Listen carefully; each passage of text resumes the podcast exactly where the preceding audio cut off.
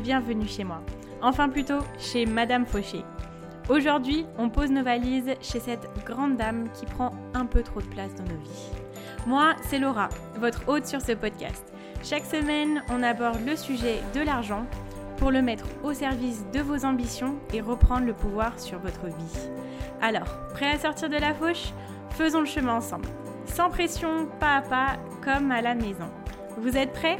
C'est parti Bonjour à tous et bienvenue dans ce nouvel épisode de podcast. Aujourd'hui, on va parler d'un sujet, enfin c'est plutôt un type de podcast qui change un petit peu de ce que je fais habituellement. Alors aujourd'hui, comme euh, l'a pu vous montrer le titre, je vais vous parler des enseignements que j'ai tirés de quelqu'un d'autre. Et en fait, c'est un livre que j'ai lu qui s'appelle Et si l'argent tombait du ciel de Soo Yoon Lee et de Jo Hong. Alors, J'espère ne pas euh, écorcher les prénoms et noms. Euh, mais pourquoi je veux vous parler de ce livre-là? Alors, quand j'ai commencé à m'intéresser un peu plus à l'argent, j'ai commencé évidemment à lire des livres, parce que moi c'est quelque chose qui me plaît lire. Donc euh, j'ai commencé à acheter des livres, je regardais les top 10 de ce qu'il faut lire, etc. Et c'est vrai que celui-là, j'en avais jamais entendu parler. Ce qui s'est passé, c'est qu'il y a un mois, je suis tombée sur ce livre-là et je me suis dit, il faut que je le lise. J'ai commencé à le lire et pour tout vous dire, il m'a un petit peu brusqué parce qu'il est très différent de ce qu'on a l'habitude de lire. J'ai eu l'habitude de voir des enseignements de personnes du, monde occidental où on a vraiment un, état d'esprit, allez, girl boss, boy boss, on y va, on, déchire tout. Et là, on est sur des enseignements qui sont beaucoup plus, on va dire, sages entre guillemets. On parle vraiment d'état d'esprit, ça a une dimension un petit peu plus spirituelle, euh, où on, vraiment on d'avoir la foi en l'avenir, on lâche prise, euh, on va ouvrir le champ des possibles et se rendre disponible sur l'argent. Moi, pourquoi ça m'a un petit peu brusqué Parce que J'adore ce qui est très concret. J'adore lire un livre et qu'on me dise fais ça, fais ça, fais ça et qu'après je l'applique. Vous voyez, là, c'est des choses qui sont un petit peu moins concrètes, mais on va avoir beaucoup de choses à faire.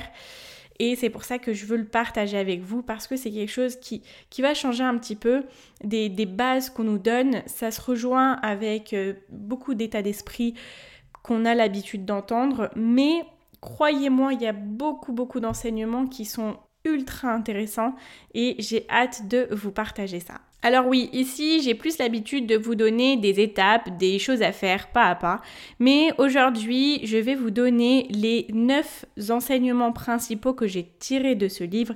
Bien sûr, il y a beaucoup de choses, moi je ne peux vous conseiller que de le lire, parce que j'ai dû synthétiser évidemment, sinon vous auriez un podcast de 4 heures. Et bon, on va peut-être pas abuser quand même, mais à la fin de ce podcast, je vous donnerai deux petits challenges à faire qu'on va faire ensemble parce que moi le livre, je l'ai fini il y a très peu de temps, il y a quelques jours, donc je suis en train d'expérimenter tous les enseignements que j'ai euh, que j'ai retenus et donc je serais ravie qu'on fasse quelques petites choses ensemble.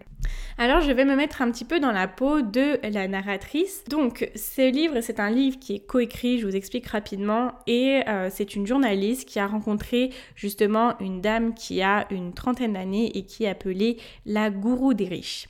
Donc c'est Madame Su Yun Lee. Donc Madame Su Yun Lee, c'est une personne qui est née en Chine et qui voyage aujourd'hui de partout dans le monde. Elle a trouvé sa vocation dès l'âge de 6 ans où elle a commencé à étudier l'homme et à essayer de percer les secrets de la richesse. Donc évidemment, à 6 ans, tout le monde, tout le monde fait ça. Donc c'est pour ça que c'est quelqu'un qui est extraordinaire et qui est reconnu dans le monde entier. Elle a étudié plus de 100 000 cas de personnes riches et elle essaye d'en tirer les grandes tendances et d'en tirer des enseignements. Étant adolescente, elle conseillait déjà les personnes riches et les plus grands de ce monde. Elle conseillait des hommes d'affaires, des investisseurs, des promoteurs et elle a tellement un succès fou qu'on a une liste d'attente d'un an pour pouvoir la rencontrer. Ce livre a vu le jour grâce à une journaliste qui est allée à sa rencontre et qui a réuni tous les enseignements qu'elle a pu lui transmettre. Cette journaliste, c'était un sujet qui lui touchait d'autant plus qu'elle a une histoire un petit peu particulière. Son père a toute sa vie eu l'objectif d'être riche et à la fin, justement, à la fin de ses jours, il s'est rendu compte qu'il avait échoué à son, objectif. Son père s'est toujours privé de tout, il a toujours essayé d'épargner tout ce qu'il pouvait et il est mort en n'ayant pas profité de la vie. Il passait tout au crible, il, diminuait toutes les dépenses au maximum parce qu'il avait une peur viscérale de manquer et il vivait constamment dans la retenue. Il ne dépensait pas, il se retenait pour tout et il a fini sa vie malheureux. Avant de mourir, il a dit à sa fille, je vais vous lire justement les lignes. J'ai toujours voulu être riche, mais je n'ai réussi qu'à économiser de l'argent sans vraiment le devenir. Avec le recul, je le regrette. Je suis peut-être passé à côté de moments heureux à cause de mon obsession de l'épargne. Je retire tout ce que j'étais inculqué sur la frugalité. Fais autre chose que d'épargner ton argent. Essaie de trouver un moyen de devenir riche. Trouve la réponse à la question que je me suis posée toute ma vie. Et justement, la journaliste, elle est restée avec cette promesse qu'elle a faite à son père de trouver le moyen de devenir riche sans avoir à vivre comme une pauvre toute sa vie. Un jour, la journaliste rencontre Su Yunli et Su Yunli lui dit quelque chose qui va la marquer. Elle lui dit Vous n'en avez peut-être pas conscience, mais vous vivez dans une cage. Si vous décidez un jour de vous en libérer, nous nous reverrons dans dix ans. Donc effectivement, dix ans passent, Suyun se fait très très discrète, elle a quasiment disparu de, de la surface de la planète, personne ne sait ce qu'elle fait de sa vie. Et la journaliste, elle a vraiment envie de réponse et elle va arriver à mettre la main sur son, son adresse électronique et elle va lui envoyer un message et limite l'harceler pour la rencontrer. Elle arrive à la rencontrer et de là, on va avoir du coup le récit de leurs échanges. Moi, de là, j'en ai tiré neuf choses que j'aimerais justement vous partager et on va commencer tout de suite sur la première leçon qui est l'avoir. Toute la base, toute la solution de la richesse est là. Alors, euh, vous inquiétez pas, il y aura d'autres choses aussi intéressantes, mais c'est vrai que tout se base sur l'avoir par rapport à ce que nous dit euh, Comment être riche? Il faut pratiquer l'avoir. Alors qu'est-ce que c'est l'avoir? L'avoir, c'est sentir de tout notre être ce qui est à nous quand nous faisons un achat. Avoir, c'est cesser de voir ce qui nous manque et voir plutôt ce que nous avons. Le sentiment d'avoir, elle explique que ça appartient au présent, c'est vivre l'instant présent et de sentir en nous-mêmes, en notre être, vraiment tout ce que l'on possède et de se réjouir intensément de ce que l'on a déjà c'est être profondément ancré dans l'instant présent, vivre les choses pleinement. Et du coup, ce sentiment-là, c'est un sentiment qui doit nous guider lorsque l'on fait un achat. Je vous invite à vous imaginer un gros achat que vous avez fait dernièrement et euh, pour lequel vous êtes senti mal, ou vous avez été beaucoup euh, anxieux, anxieuse euh, au moment de l'acheter. Vous replongez-vous dedans. On est d'accord que vous n'avez pas eu de plaisir à l'acheter. Ensuite, d'un autre côté, imaginez que vous gagnez 100 000 euros et que vous achetiez la même chose. Qu'est-ce que vous éprouveriez? Comment est-ce que vous vous sentiriez? Bien sûr que non. Quand on a cet argent-là, si on achète quelque chose de cher mais dont on sait qu'on peut se permettre, on se sent très bien. Ça, c'est l'avoir. C'est se sentir pleinement, pleinement bien lorsque l'on achète quelque chose parce qu'on sait qu'on a l'argent pour le faire. Et ça rejoint le fait d'être toujours ancré dans le moment présent. Je vais vous donner un exemple qu'elle nous donne qui est l'exemple du soleil. Tout le monde connaît le soleil. L'argent, c'est comme le soleil. Le soleil, c'est une ressource qui ne s'épuise jamais, finalement. Le soleil est tout le temps là. On ne le voit pas parce qu'il y a les nuages, mais sinon, il est tout le temps là. Mais les rayons du soleil se répandent indéfiniment de partout. Si on tourne le dos au soleil, on ne va pas recevoir l'énergie du soleil parce qu'on va être dos à lui, alors qu'il est en train de venir tout droit vers nous. Le soleil est toujours là, même quand on lui tourne le dos. Il suffit juste de changer de direction pour en profiter. J'ai beaucoup aimé cette métaphore et je voulais vraiment vous la partager. C'est toujours là. Il suffit juste de se tourner du bon côté. J'ai vraiment adoré et j'espère que ça fait écho pour vous. Donc maintenant que vous connaissez le concept de l'avoir, je vous invite à vous exercer au quotidien, à déjà rien que quand vous finirez ce podcast, vous dire tout ce que vous possédez en fait. Quand on se focalise sur ce qu'on ne possède pas, on est malheureux. Mais quand on se focalise sur ce qu'on possède, on se dit oh, mais j'ai ça, j'ai ça, j'ai ça. Mais c'est génial en fait, tout ce que j'ai. Et moi, au fur et à mesure que j'ai commencé à lire ce livre, je me posais et je me disais ah ouais quand même, ah ouais quand même, c'est vraiment bien. Et on apprend à chérir tout ce que l'on a. Et c'est simplement aussi quelque chose qui nous rend beaucoup plus heureux parce que le bonheur c'est maintenant. Vous voyez? Et ça pour moi c'est ma façon d'avoir euh, commencé à exercer l'avoir. Le deuxième enseignement de la personne qu'on appelle la gourou des riches est que tout le monde peut être riche. Alors, elle a analysé 100 000 cas de personnes riches. Et en fait, ce qu'elle explique, c'est que la plupart des gens peuvent amasser une fortune de 3 à 7 millions d'euros. On a tous des prédispositions à la richesse, comme nous avons tous des prédispositions à l'amour. Sur quoi elle s'appuie pour dire ça? C'est qu'elle s'est intéressée en fait aux personnes nées pauvres qui sont devenues riches par leur propre mérite. Et elle s'est rendue compte qu'une seule petite poignée de personnes avaient un quotient intellectuel très élevé, des compétences très spéciales ou une créativité hors du commun. Donc elle s'est dit, tout le monde peut le faire. Et pour elle, sa base, c'est que chaque personne sur cette terre peut amasser 3 à 7 millions d'euros. C'est un petit peu euh, comme si on avait tous un verre de richesse en fait. Par exemple, Bill Gates a un verre très très grand, ça c'est vrai. Donc pour l'instant, on ne peut pas encore prétendre avoir le même verre que Bill Gates. Mais notre verre standard qui nous est tous donné à notre naissance, c'est un verre qui peut accueillir entre 3 à 7 millions d'euros. Ce qu'elle dit, c'est que les personnes qui restent pauvres, c'est qu'elles n'ont tout simplement pas rempli ce verre suffisamment. Et c'est en pratiquant l'avoir au quotidien qu'on attend le plus vite la richesse et qu'on remplit au plus vite ce verre. Donc pour elle, au bout de deux à trois semaines, on peut déjà commencer à ressentir les premiers effets de l'avoir.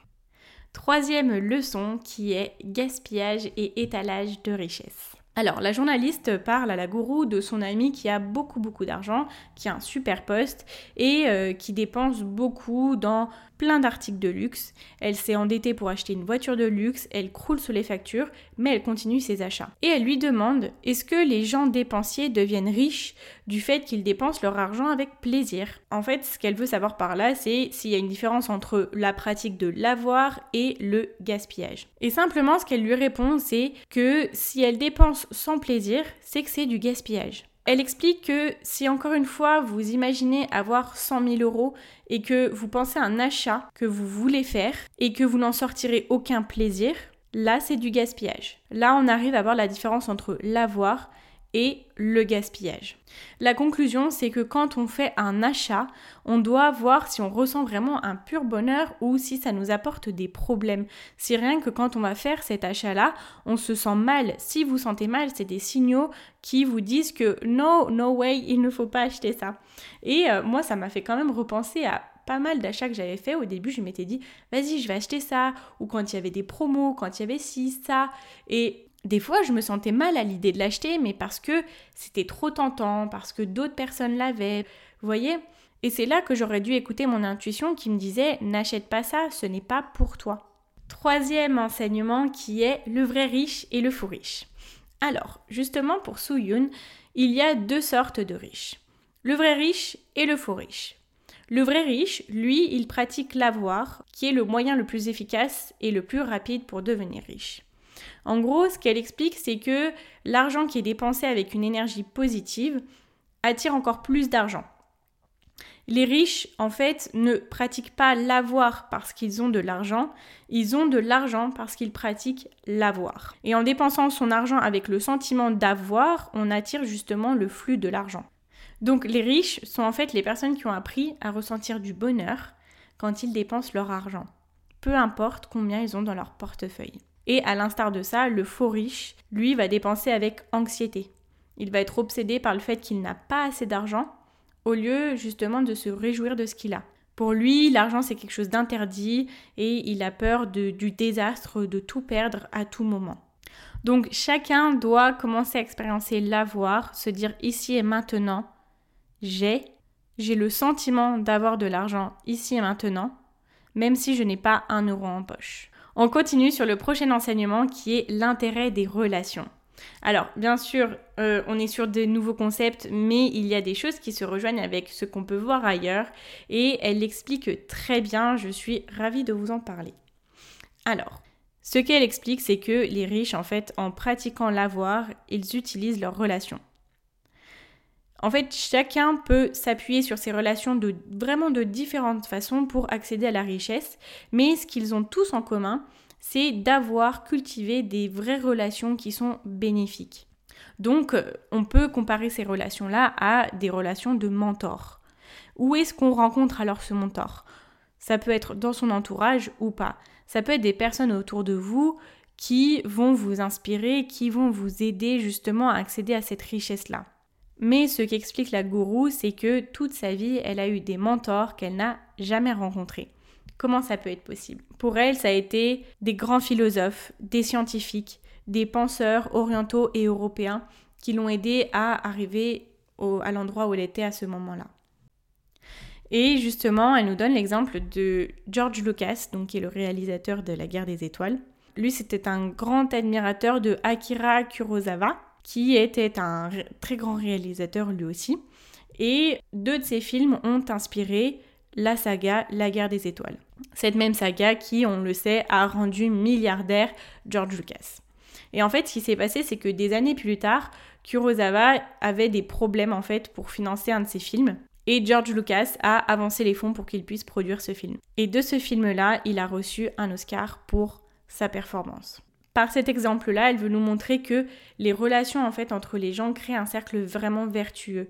Quand tu aides quelqu'un, que ça soit consciemment ou inconsciemment, tu reçois les choses de façon exponentielle. Les choses reviennent vers toi, le bon revient vers toi, de façon incroyable.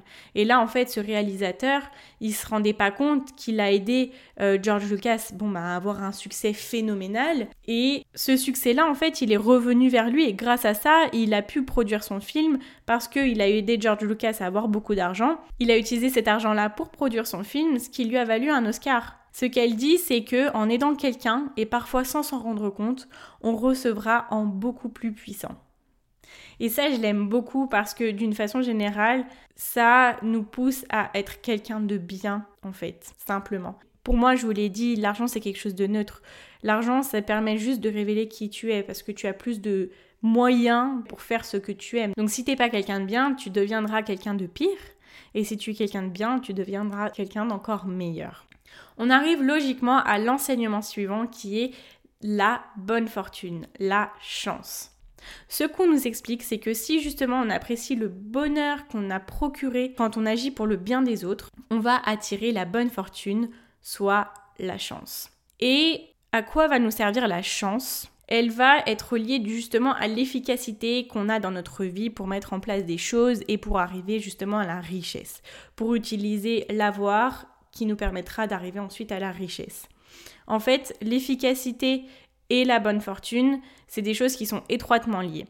La chance va nous permettre de multiplier les efforts. C'est comme si on va prendre une autoroute express pour arriver à notre destination. Donc bien évidemment, c'est pas quelque chose qui arrive sans rien faire parce que si on fait zéro effort, on aura zéro résultat parce que zéro fois euh, de la chance, ça fait toujours zéro, vous voyez Mais si on met des efforts en place, la chance va nous aider à multiplier les résultats. Donc, raison de plus d'être quelqu'un de bien, bon là c'est mes commentaires personnels, hein. raison de plus pour moi d'être quelqu'un de bien parce que je me dis toujours que les choses bien arrivent aux gens bien et que justement, ça c'est euh, un exemple parfait, ce qu'elle nous dit, c'est que vous savez que vous aidez autour de vous et la vie vous le rendra en décuplé. Prochain enseignement qui est l'émotion. Pour Suyunli, les émotions sont au cœur de l'enrichissement. Celles, vous savez, les émotions qui nous viennent le plus naturellement. Moi, j'appelle ça l'intuition. Je vous en parlais un petit peu plus, plus tôt dans le podcast. Moi, je sais que quand je ressens des émotions qui soient négatives ou positives, je me dis, mais c'est mon intuition. Et j'apprends de plus en plus à lui faire confiance. Et c'est ce qu'elle nous invite à faire, justement. Dans notre société où les émotions, c'est la faiblesse, c'est un peu la défaite, c'est c'est des choses qu'on essaye d'occulter, de, couvrir, parce qu'on doit être sur des faits, on doit être sur la, la logique, etc. Mais il faut vraiment essayer de se détacher de ça pour puiser dans nos émotions. Et encore une fois, ça c'est quelque chose que vous utiliserez quand vous ferez vos achats par exemple, où vous allez utiliser vos émotions pour savoir si c'est quelque chose de bien ou de pas bien, si les signaux sont au vert ou au rouge. Et pour appuyer ça, elle s'est basée sur des études de physique quantique qui disent que notre univers autour de nous est changé selon notre perception et selon nos émotions. Ce qu'elle dit, c'est que notre futur ressemble comme à une pâte à biscuits qu'on peut façonner en fonction de notre perception et en fonction de nos émotions. Je vais vous lire ce qu'elle dit parce que vraiment c'est en plus d'être hyper inspirant, c'est très beau. Donc elle dit Notre futur ressemble à une pâte à biscuits. Elle présente différentes possibilités. L'énergie que nous observons, que nous devinons et que nous ressentons est ce qui donne forme à la pâte. Une fois cuite et sortie du four, la pâte devient biscuit et se transforme en réalité. La forme que prend la pâte que nous pétrissons et que nous cuisons dépend de nos mains. Vous êtes un être doué de l'énergie nécessaire pour forger le futur. Ah, on se sent bien après avoir écouté ça, non? Il nous reste deux enseignements et le prochain est le confort. Donc je vais revenir un petit peu sur la métaphore du verre, puisqu'elle l'utilise pour nous parler du confort que l'on doit sentir dans notre vie. Donc, par exemple, vous avez votre verre d'eau, vous le secouez brusquement, brusquement, brusquement. L'eau va faire quoi? Elle va sortir. Ce qu'elle nous dit, c'est que notre verre, c'est le cerveau. De la même manière que l'eau ne peut pas rester dans un verre qui bouge, l'argent ne peut pas rester dans un esprit tourmenté. Et donc quand on est à l'aise dans n'importe quelle situation, l'eau de notre verre va rester immobile. Et donc pour la gourou, c'est ça aussi le secret de la richesse, parce qu'elle dit que les gens qui sont riches le sont parce qu'ils sont à l'aise avec l'argent. Ils sont à l'aise en toute période, même en période de tempête. Ce qu'elle dit, c'est que ce n'est pas parce que les personnes sont riches qu'ils sont à l'aise avec l'argent, c'est parce qu'ils sont à l'aise avec l'argent qu'ils sont riches. Et justement par rapport à ça, restez connectés. À la fin, je vous donnerai un petit exercice que moi j'ai fait, que je commence à adapter adopter aussi et euh, vous, verrez, ça sera, ça sera quelque chose de cool. Dernier enseignement qui est de sortir de la matrice. Ce qu'elle explique pour ce dernier enseignement que j'ai beaucoup aimé et qui m'a beaucoup touché parce que c'est un petit peu quelque chose que moi j'ai vécu et que je pense beaucoup de personnes vivent. Vous êtes peut-être déjà rendu compte que la vision du monde que les autres nous donnent, que les institutions nous donnent, qu'on nous donne à l'école, c'est un monde avec des cases, un monde avec un fonctionnement bien particulier et auquel on doit se plier. Alors justement, Yun nous invite à en sortir. Ce qu'elle dit, c'est qu'il ne faut pas s'enfermer dans sa vision mécanique du monde qu'on peut avoir ou qu'on peut avoir eu, parce que simplement, ça nous étouffe notre potentiel. En fait, il ne faut pas voir le monde comme si c'était une immense usine mécanique et qui fonctionne par des rouages et qui est euh, droite et qui ne peut pas changer. En se libérant de ça, vous allez vraiment pouvoir exploiter votre plein potentiel et justement du coup devenir riche. Gardez en tête que cette vision-là qu'on nous donne et qu'il faut tenir dans des cases et qu'il faut faire ci et qu'il faut faire ça, ce n'est pas le monde réel. Rien n'est fixé. On a le droit de ne pas choisir, d'accepter les codes, les règles, etc. Et les vrais riches, justement, considèrent la vie comme quelque chose de malléable. S'ils ont envie de créer quelque chose, ils vont le créer. S'ils ont envie d'être quelque part, ils vont être à cet endroit-là. Ça ne tient qu'à vous de sortir de la matrice et de faire votre propre place. C'est un petit peu justement ce que j'essaie de faire aujourd'hui avec le podcast Madame Fauché. J'essaie de créer ma propre place. Aujourd'hui, il n'y a pas un métier qui dit podcast sur l'argent.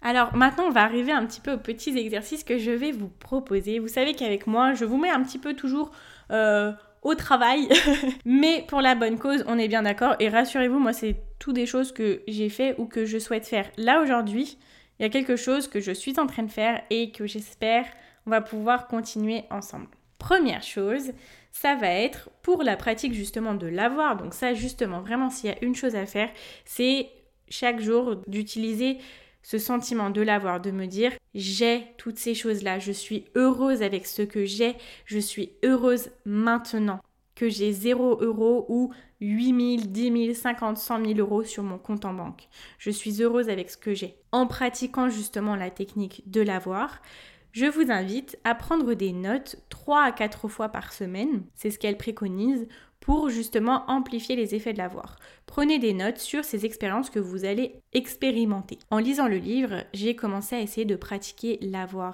Et vous savez quelque chose de bête, récemment je me suis acheté un nouvel ordinateur. Et vous savez toutes ces choses technologiques qu'on achète au début on aimait. On est refait, on est trop heureux, on adore mais au bout de quelques semaines, quelques mois, on le voit comme quelque chose de complètement normal. Et moi, vous savez pas, j'ai investi dans un ordinateur qui me plaît à 100%, que j'aime beaucoup. Ça fait quoi? Ça fait peut-être deux mois que je l'ai, et maintenant c'est complètement normal. Et la dernière fois, je commence à écrire sur mon ordinateur et je me dis, oh, c'est vraiment une bête. Je l'aime trop en fait. Je l'aime trop. Et là, ça m'a rempli de bonheur. Et c'est quelque chose qu'il faut qu'on pratique. Et j'essaye de le faire de plus en plus parce que ça augmente mon bonheur à l'instant présent. Et justement, j'espère que ça me fera arriver à ce qu'elle nous promet dans le livre. Mais dans tous les cas, honnêtement, on n'a rien à perdre, juste à être un peu plus heureux. Donc je vous invite 3 à 4 fois par semaine à prendre des notes sur ce que vous avez ressenti. Mettez des détails et en fait ça va être comme des balises que vous allez poser euh, pour l'univers pour matérialiser encore plus ce que vous essayez de mettre en place. Ensuite, deuxième chose, alors, vraiment ça j'ai adoré, je vais vous le partager. Alors le petit exercice de notre gourou national mondial plutôt, c'est de mettre de l'argent dans son portefeuille. Alors pourquoi mettre de l'argent dans son portefeuille? Moi, je suis la première à n'avoir zéro liquide dans mon portefeuille, mais aujourd'hui, les choses ont changé. Alors, un jour, Suyuni a rencontré un jeune homme d'affaires qui avait fait fortune à 30 ans grâce à l'importation de marques étrangères. Et lui, il était allé la voir parce qu'il avait besoin de conseils pour son avenir euh, financier. Et ce qu'elle lui a demandé, c'était combien d'argent tu as dans ton portefeuille? Il lui a répondu, je dois avoir à peu près 10 dollars parce que moi j'ai peur de le perdre. Un jour j'ai perdu l'argent, je me suis fait engueuler par mes parents et maintenant je n'ai plus de liquide sur moi. Et ce qu'elle lui dit, comment veux-tu que tu sois à l'aise avec l'argent si tu n'es même pas à l'aise à en avoir sur toi? Et quand j'ai lu ça, je me suis dit, ah oui d'accord, je pensais être à l'aise avec l'argent, Sauf que moi, je n'en ai jamais dans mon portefeuille. Et rien qu'à l'idée d'avoir de l'argent dans mon portefeuille, je me dis, je vais trop vite le dépenser, je peux le perdre.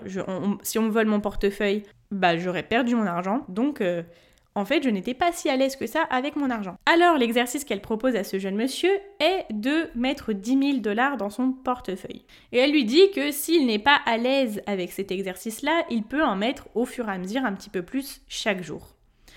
Et ce qui se passe pour lui, c'est qu'à bout d'un moment, il arrive à avoir 10 000 dollars dans son portefeuille. Il vient d'ouvrir une nouvelle entreprise et au bout d'un mois, son chiffre d'affaires est de 10 000 dollars. Waouh Alors bon, évidemment, je ne vais pas vous dire mettons tous 10 000 euros dans notre portefeuille. Non, je le ferai pas.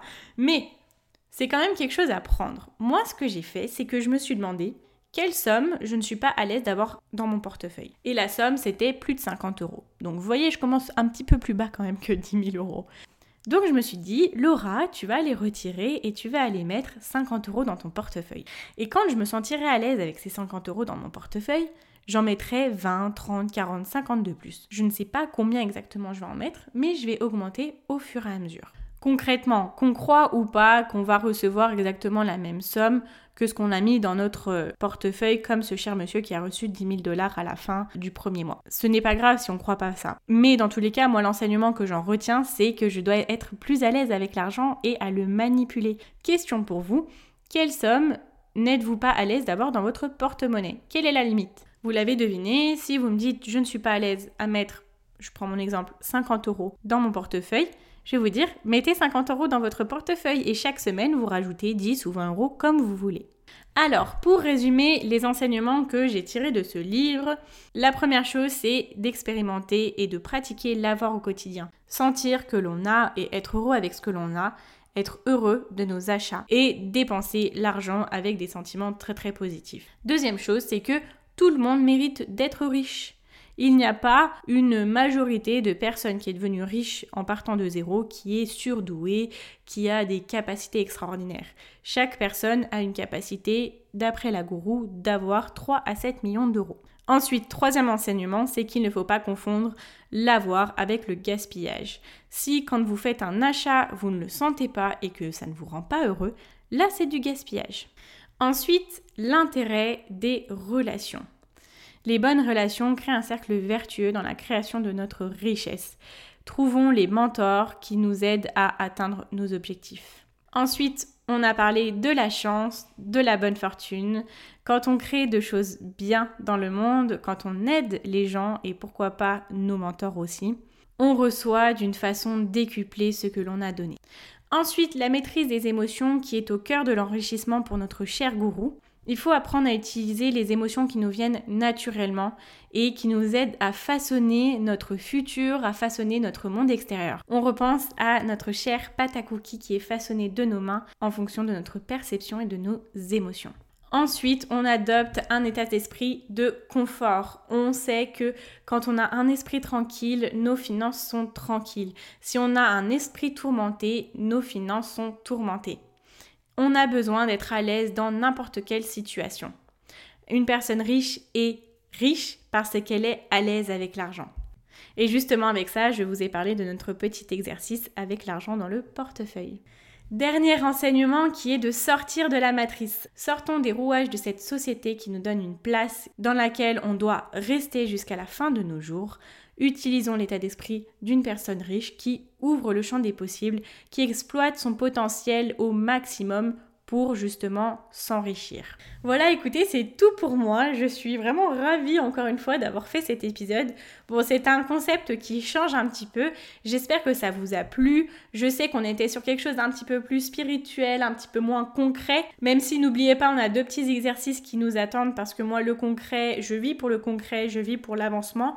Donc, on va mettre des choses en place et vraiment partagez-moi, dites-moi ce que vous, ça vous a fait en fait d'essayer de pratiquer l'avoir et d'essayer de ressentir le bonheur juste d'avoir ce que vous possédez actuellement.